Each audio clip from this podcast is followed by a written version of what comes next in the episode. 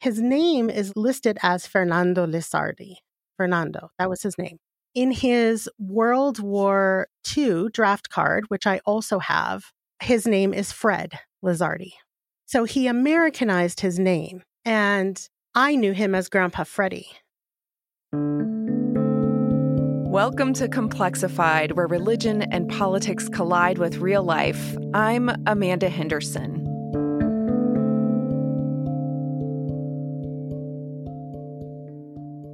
As I trace this myth, the American dream, I've been asking how our personal experiences and the stories we've been told shape our understanding of the past and our vision for the future. How do the decisions made by our parents, our grandparents, and great grandparents live on in us? Last episode, we heard from Dr. Albert Hernandez, and we learned more about the politics of the Cold War and Cuba that compelled nearly 500,000 people to immigrate from Cuba to the United States. Today, we move to another island caught up in a political paradox Puerto Rico. Puerto Rico was one of the first islands in the Caribbean colonized by Spain, and then, like Cuba, was taken by the United States after the Spanish American War in 1898. Today, Puerto Rico is a part of the United States while also being distinct from it.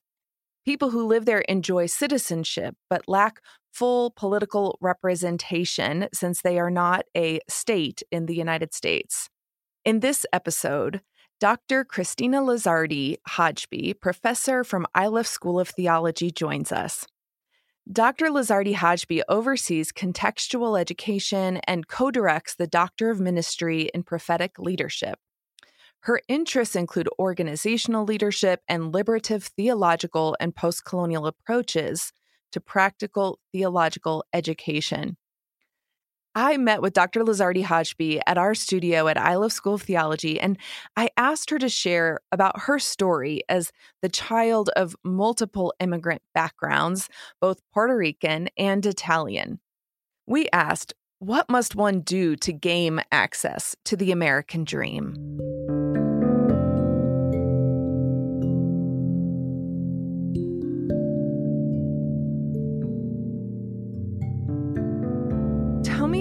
What you think of when you hear this phrase, American dream.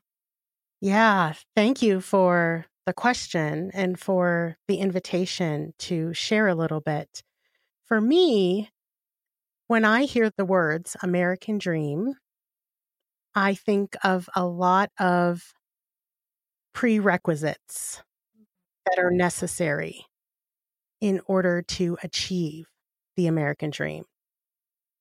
The first would be if you are not Euro American or have a Euro American background, you need to change your name. You need to anglicize your name, both first and last name. I hear don't speak in your native language, in the language that you learned. I also hear that one needs to game the system in order to gain citizenship. But there are only certain people who are allowed to game the system and not get caught doing it. So my story reflects all of those prerequisites because my ancestors played that game and they had to meet that criteria in order for them to have the quote unquote American dream. So tell me about the story of your family and how they gamed the system and how they wound up here and what that meant for them. So I identify as biracial, recognizing that race is a socially constructed colonial category that has been created by people who are not from my backgrounds, but I am Puerto Rican. My father was Puerto Rican. My mother was Italian. And both of their stories converged in the 1970s in New York City. But before that, uh, and I'll share a little bit about both family origins on both sides. My great grandfather my Puerto Rican great grandfather, uh, his name was Asisclo, he was born in Puerto Rico, in mm-hmm. Cayey, which is part of central Puerto Rico. It's in the mountain town of the island. And he was drafted into World War One. And the draft occurred in Puerto Rico because the Jones Shafroth Act was created in 1917 to give Puerto Ricans a f- limited form of citizenship, U.S. citizenship. So World War One was happening. They needed men to serve in that war.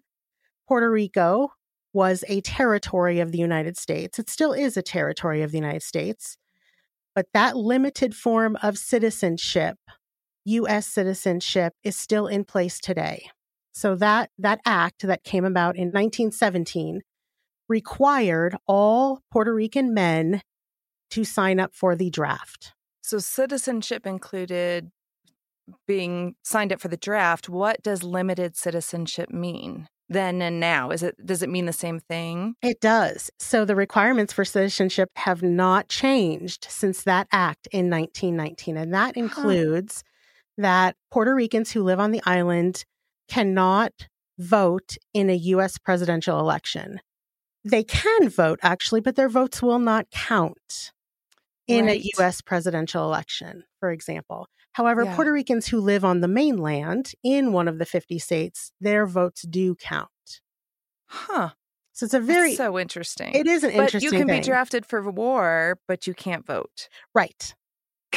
this so, doesn't seem right, but okay. Uh, yeah. Right, because Puerto Rico is not a state. It doesn't have the same rights as a state. And so governing is this very contested political thing where there and there's a long long history there of corruption and people being appointed to oversee to govern Puerto Rico mm-hmm. and that even includes as, as late as the Obama administration where Obama wanted to have oversight over Puerto Rico and there's an element there of self-governance that many Puerto Ricans have been advocating for and protesting about over the entire century and even long before that about what uh, citizenship looks like, what freedom looks like.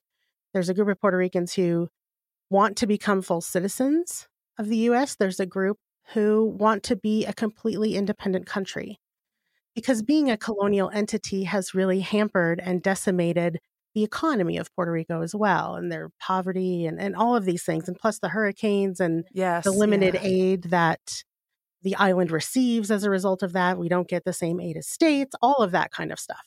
So all of that resulted in in that long history, my great grandfather having to sign up for the draft in 1918 for World War 1 and he served in World War 1. In 1919, my grandfather, who was 9 years old at the time, and his older brother and his mother and his aunt boarded a ship called the Grecian in San Juan, Puerto Rico in 1919, and they took a three day trip to Ellis Island and they moved to Manhattan. And so by doing that, they became mainlanders, which is a story of many Puerto Ricans. Many Puerto Ricans go back and forth, but they created their home in New York City. And there's a long history too of military service that lives past my great grandfather. So my grandfather was drafted for World War II. And so he served in World War II.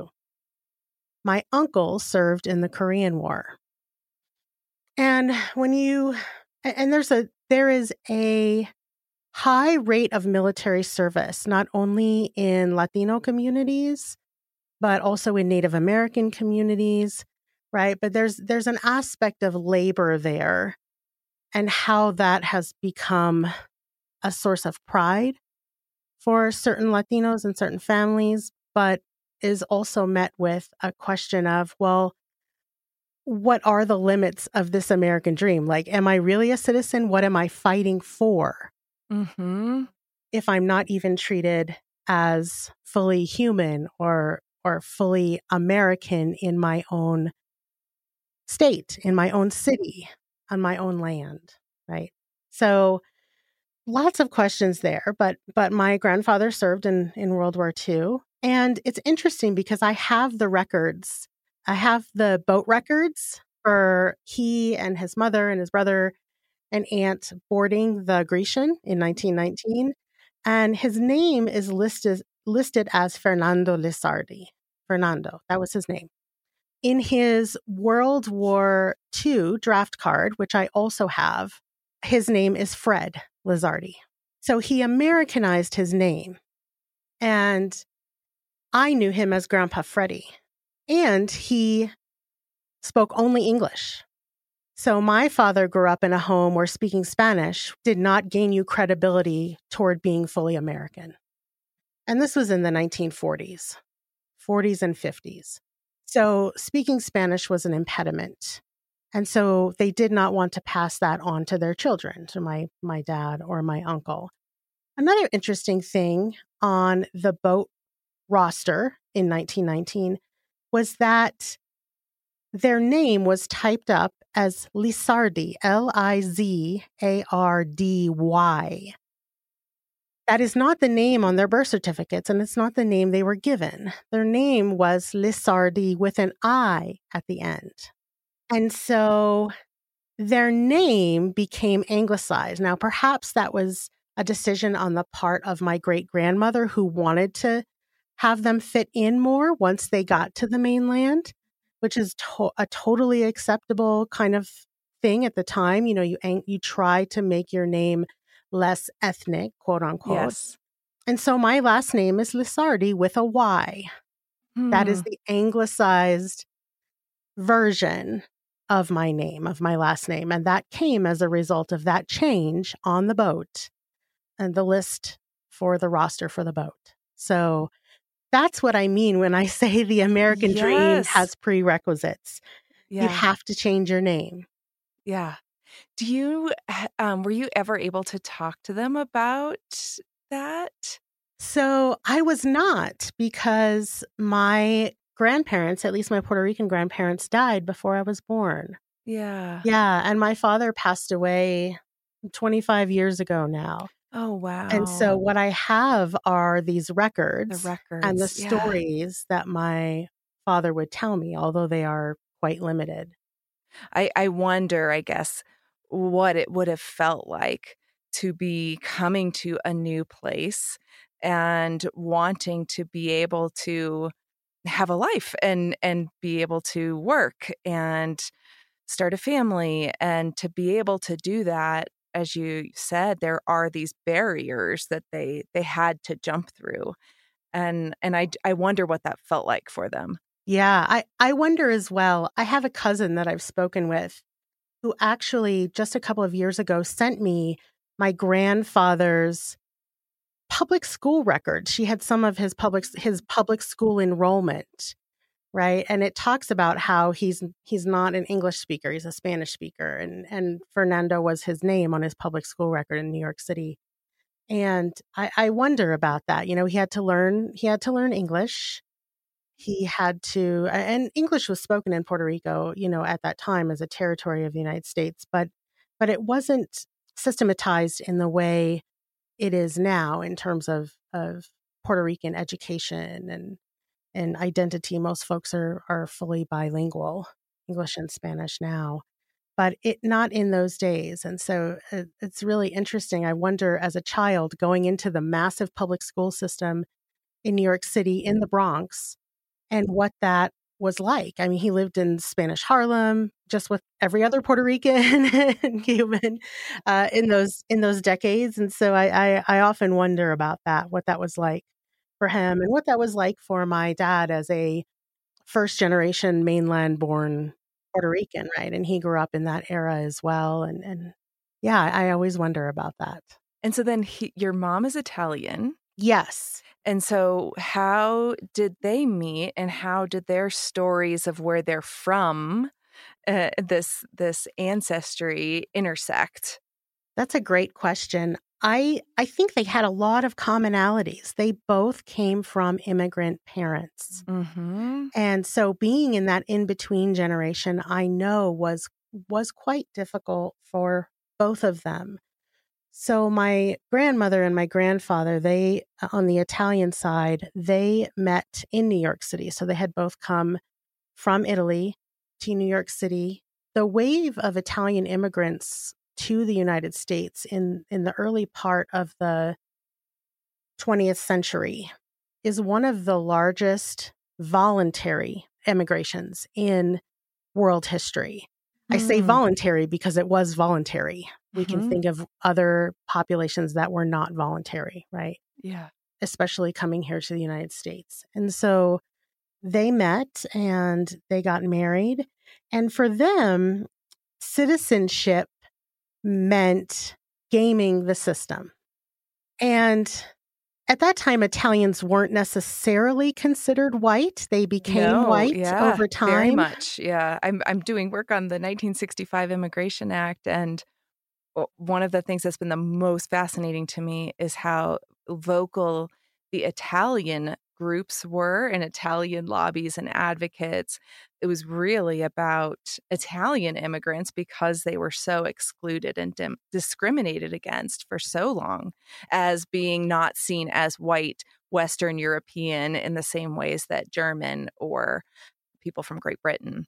Yes. And because of all that advocacy, that's how they became yeah white and and there were so many of them right mm-hmm. one of the mm-hmm. largest yep. immigrations in world history that was voluntary and so there was a huge movement there before that however before they were considered white my grandparents on my mother's side were extremely poor they worked construction my grandmother sewed names into rich kids underwear and mm. clothing as as part of her work and so they ended up gaming the system in order to become United States citizens. Yeah, what do you mean by that? So in those days, there was no written citizenship test. Written citizenship tests are, are a very recent phenomenon. Most citizenship tests happened orally and they happened locally with a local judge, a local magistrate. And there were lots of issues there, as you can imagine. A judge would ask really bizarre, bogus, difficult questions to try to bar people from becoming citizens.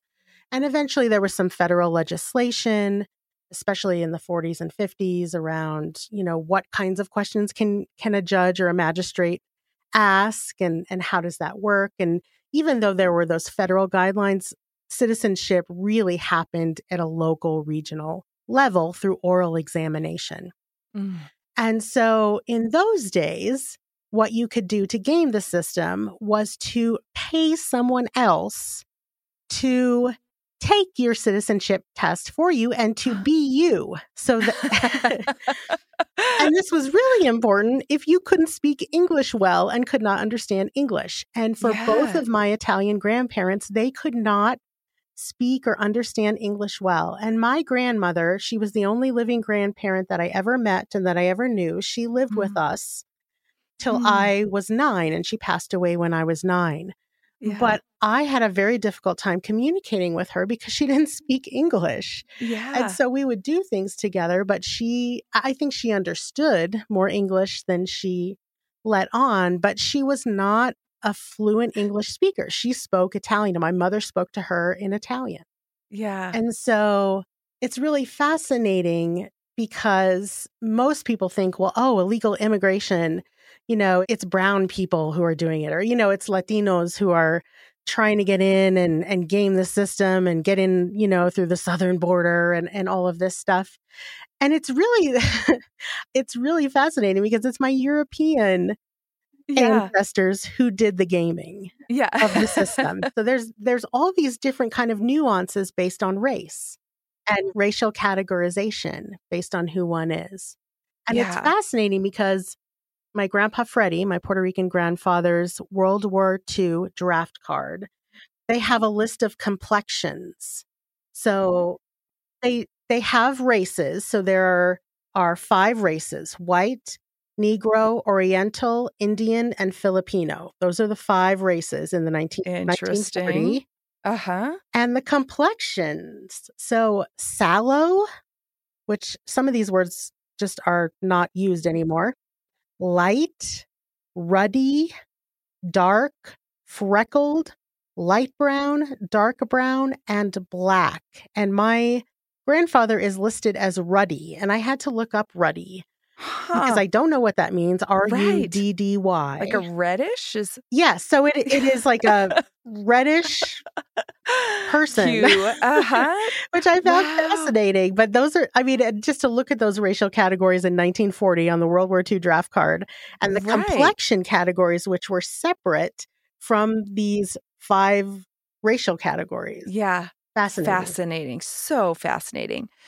So, this was a lot of effort for both sides of your family, the Puerto Rican side and the Italian side. Both jumped through a lot of hoops, you know, between either taking a ship from Puerto Rico to Ellis Island or coming from Italy and gaming the system and doing what they had to do to be able to be in the United States.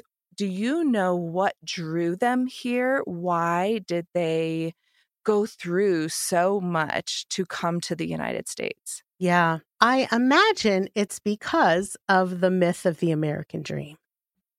My grandparents on the Italian side, and their names were Rose Mastro Giacomo was her maiden name, and my my grandfather's name was Giuseppe Ciccioni.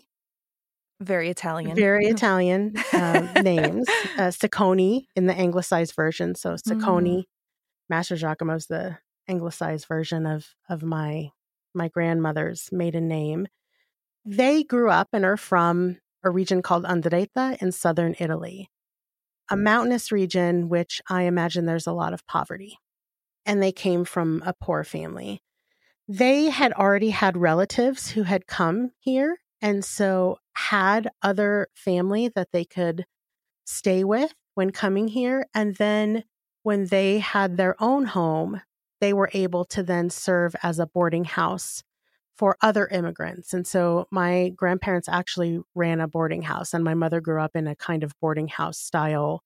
You know, they had people coming in and out of their home who would stay for a little bit. And then once they got on their feet, they would be taken care of. And so I imagine it's for the same reason that most other Italian immigrants came here on that side and Puerto Rican immigrants, right? Or em- immigrants, because they're, you know, it's technically the same country, the United Mhm. States, except there's different rules in Puerto Rico. So coming for a better life. And my great great grandmother was already in Manhattan. She was already living in New York City. And so my great grandmother brought her children there to raise them, uh, to raise my grandfather and my great uncle, because my great grandfather was divorced. I don't know if I don't know if they were ever married, but they were but certainly they weren't she was not with my great grandfather. My great grandmother and my great grandfather were separated. And so as a result of that, I think it was for opportunity economically, but also culturally for their children and who would become their children. You clearly have a lot of the actual artifacts and in the memories around these stories. How were these stories passed on to you? Sometimes I think about the ways our family stories are told to us are as interesting as our family stories themselves. So, how have you received these stories? I've had to do a lot of digging because in my family there's not a lot of generational overlap. So both of my parents are deceased and I heard a lot of stories from them and so a lot of it is memory.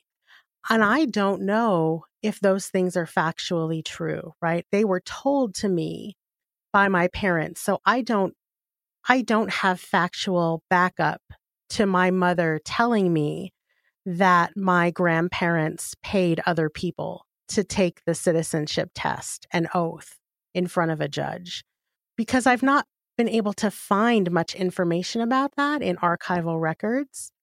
But that's what I was told. That's the narrative that my mother told me.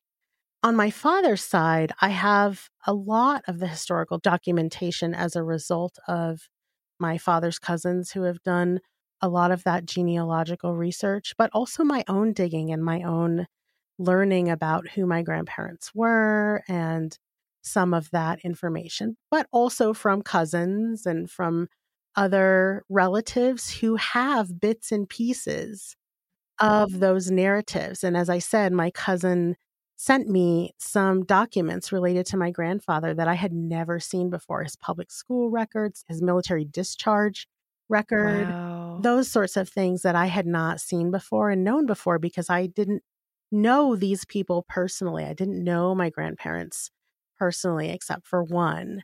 And that's a huge generational loss. So I would say that the American dream for me also includes loss. I mean, mm. and and not just loss of name, loss of language.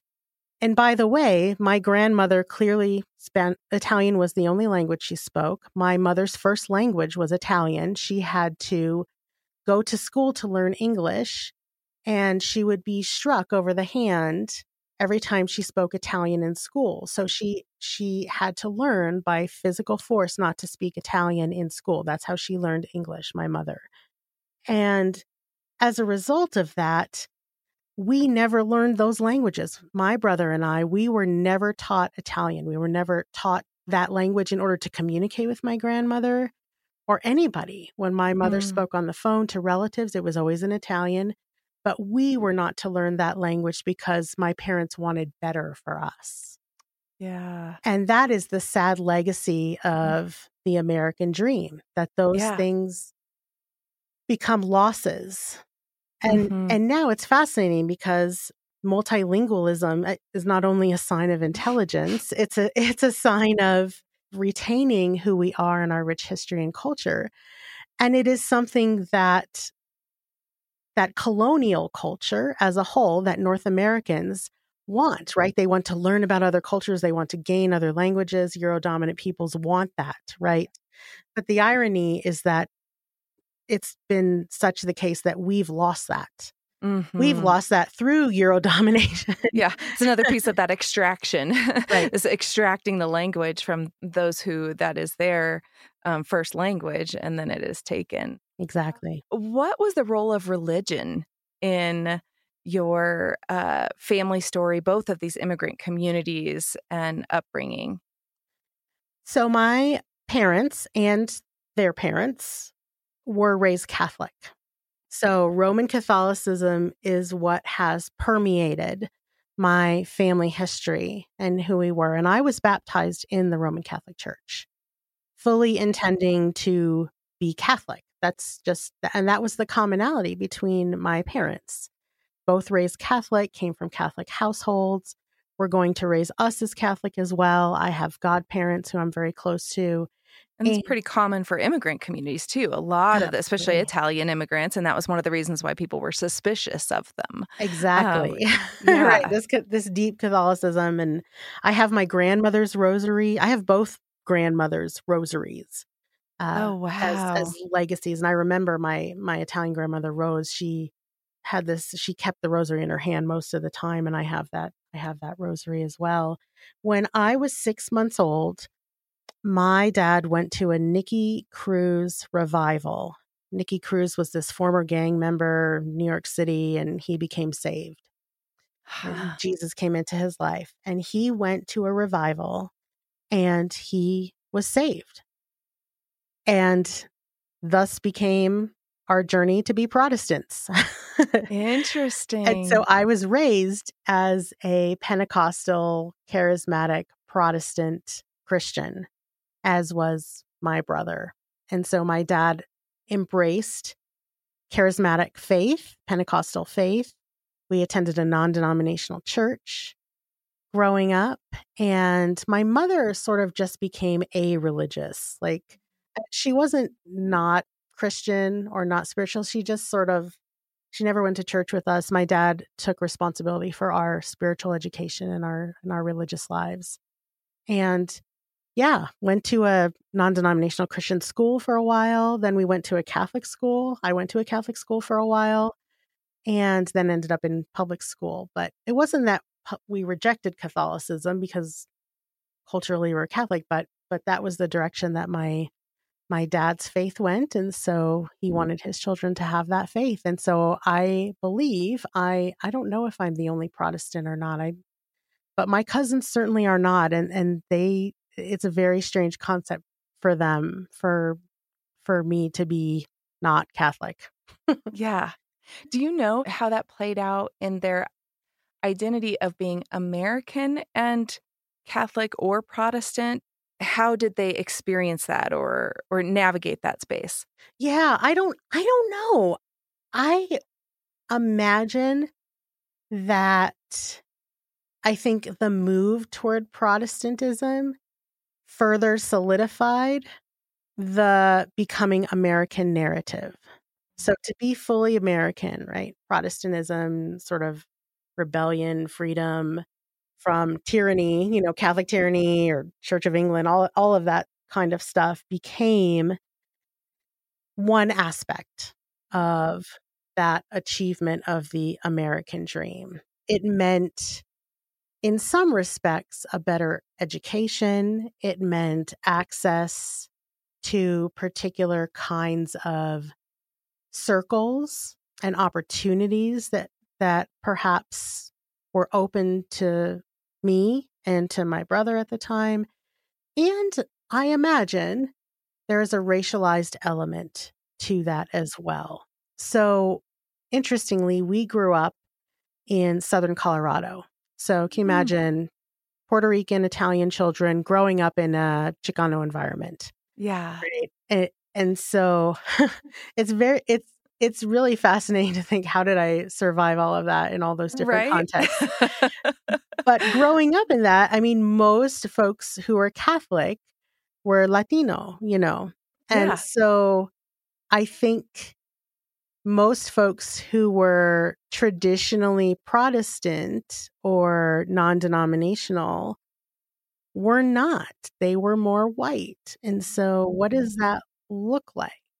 because Latinos are most associated with Catholicism because lots of Latinos are Catholic. We were not. And so that was just one more racialized aspect in some ways. And in, in that area still continues to be highly uh, Catholic.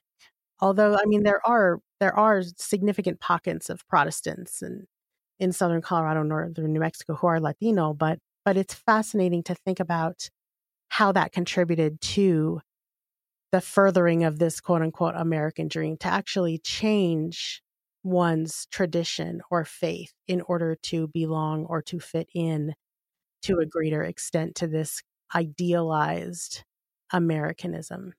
Yeah. Now, you are a scholar and a professor, and you have clearly learned a lot about our history and the ways that we see ourselves and others how does your family story and these multiple identities shape the work that you do and the way that you live your life today? Hmm. And the way you live your American dream or the way you dream about the future. Yeah. I've come to understand my own work and my own identity not only as a scholar, but also as an ordained minister mm. in a Protestant denomination, not different from the one that I grew up in, and as just a human being in the world who is searching for purpose and meaning as a misfit. Mm. But as a misfit who sees multiple perspectives and angles and works to create connections between differences. And that's because of who I am, both as mm. a biracial Puerto Rican Italian woman, um, but also because the journey that my ancestors took and that I take with them as a part of continuing that legacy of not quite fitting, right? My parents yeah. were this not quite fitting generation that were their parents hoped for them the best of the American dream. Mm-hmm. And in mm. some ways, my parents fell into that myth of the American dream. And in some ways, they rebelled against that. They were also hippies and children of the 60s. And yeah. that's why they moved to the middle of nowhere. They wanted to farm and move out of New York City. and they moved to Mm. southern Colorado and to to be different from their families of origin. And they wanted us to continue that legacy by getting an education, by becoming successful in a way that none of our ancestors had done before. In some ways, that has just made us a family that doesn't always quite fit. Right? So growing up in Yeah. different cultural contexts than who Mm. I am and and you know it, it's just it's fascinating to think about but someone who is a connector creator of uh, misfit of multiplicities I'd like to say I love it. I love it. That's so good. Thank you so much. Thank you for sharing your story and your vision. And this was wonderful. thanks for having me it was great to share Throughout this series, Dreaming America on Complexified, we've been traveling through the stories of those who find themselves living together here in the United States.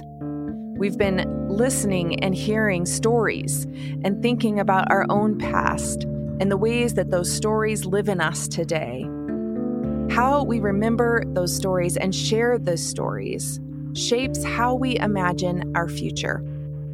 Thank you for coming with me through these episodes and embracing your own curiosity and sharing your own stories with us. We're going to have a little break for the holidays, and then we will be jumping back in in 2024 with a new series and an exciting new partnership. In 2024, Complexified will be joining Religion News Service, and we will continue our process of growing and evolving. Thank you for being a part of this movement to let go of simple answers and embrace the complexity of real life.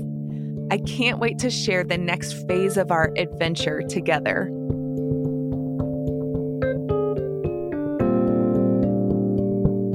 Thanks for joining us. Check out our website at complexified.org and sign up for our monthly newsletter to continue the conversation. If anything inspired you or sparked your curiosity, please share us with a friend. And don't forget to like and subscribe and leave a review on your favorite podcast app. Complexified comes to you from the Institute for Religion, Politics, and Culture at Iliff School of Theology. Working hard behind the scenes is our student intern, Josh Perez. Thanks to our sound engineer, Jasmine Hunjan, and the team at Podcast Allies. I'm Amanda Henderson.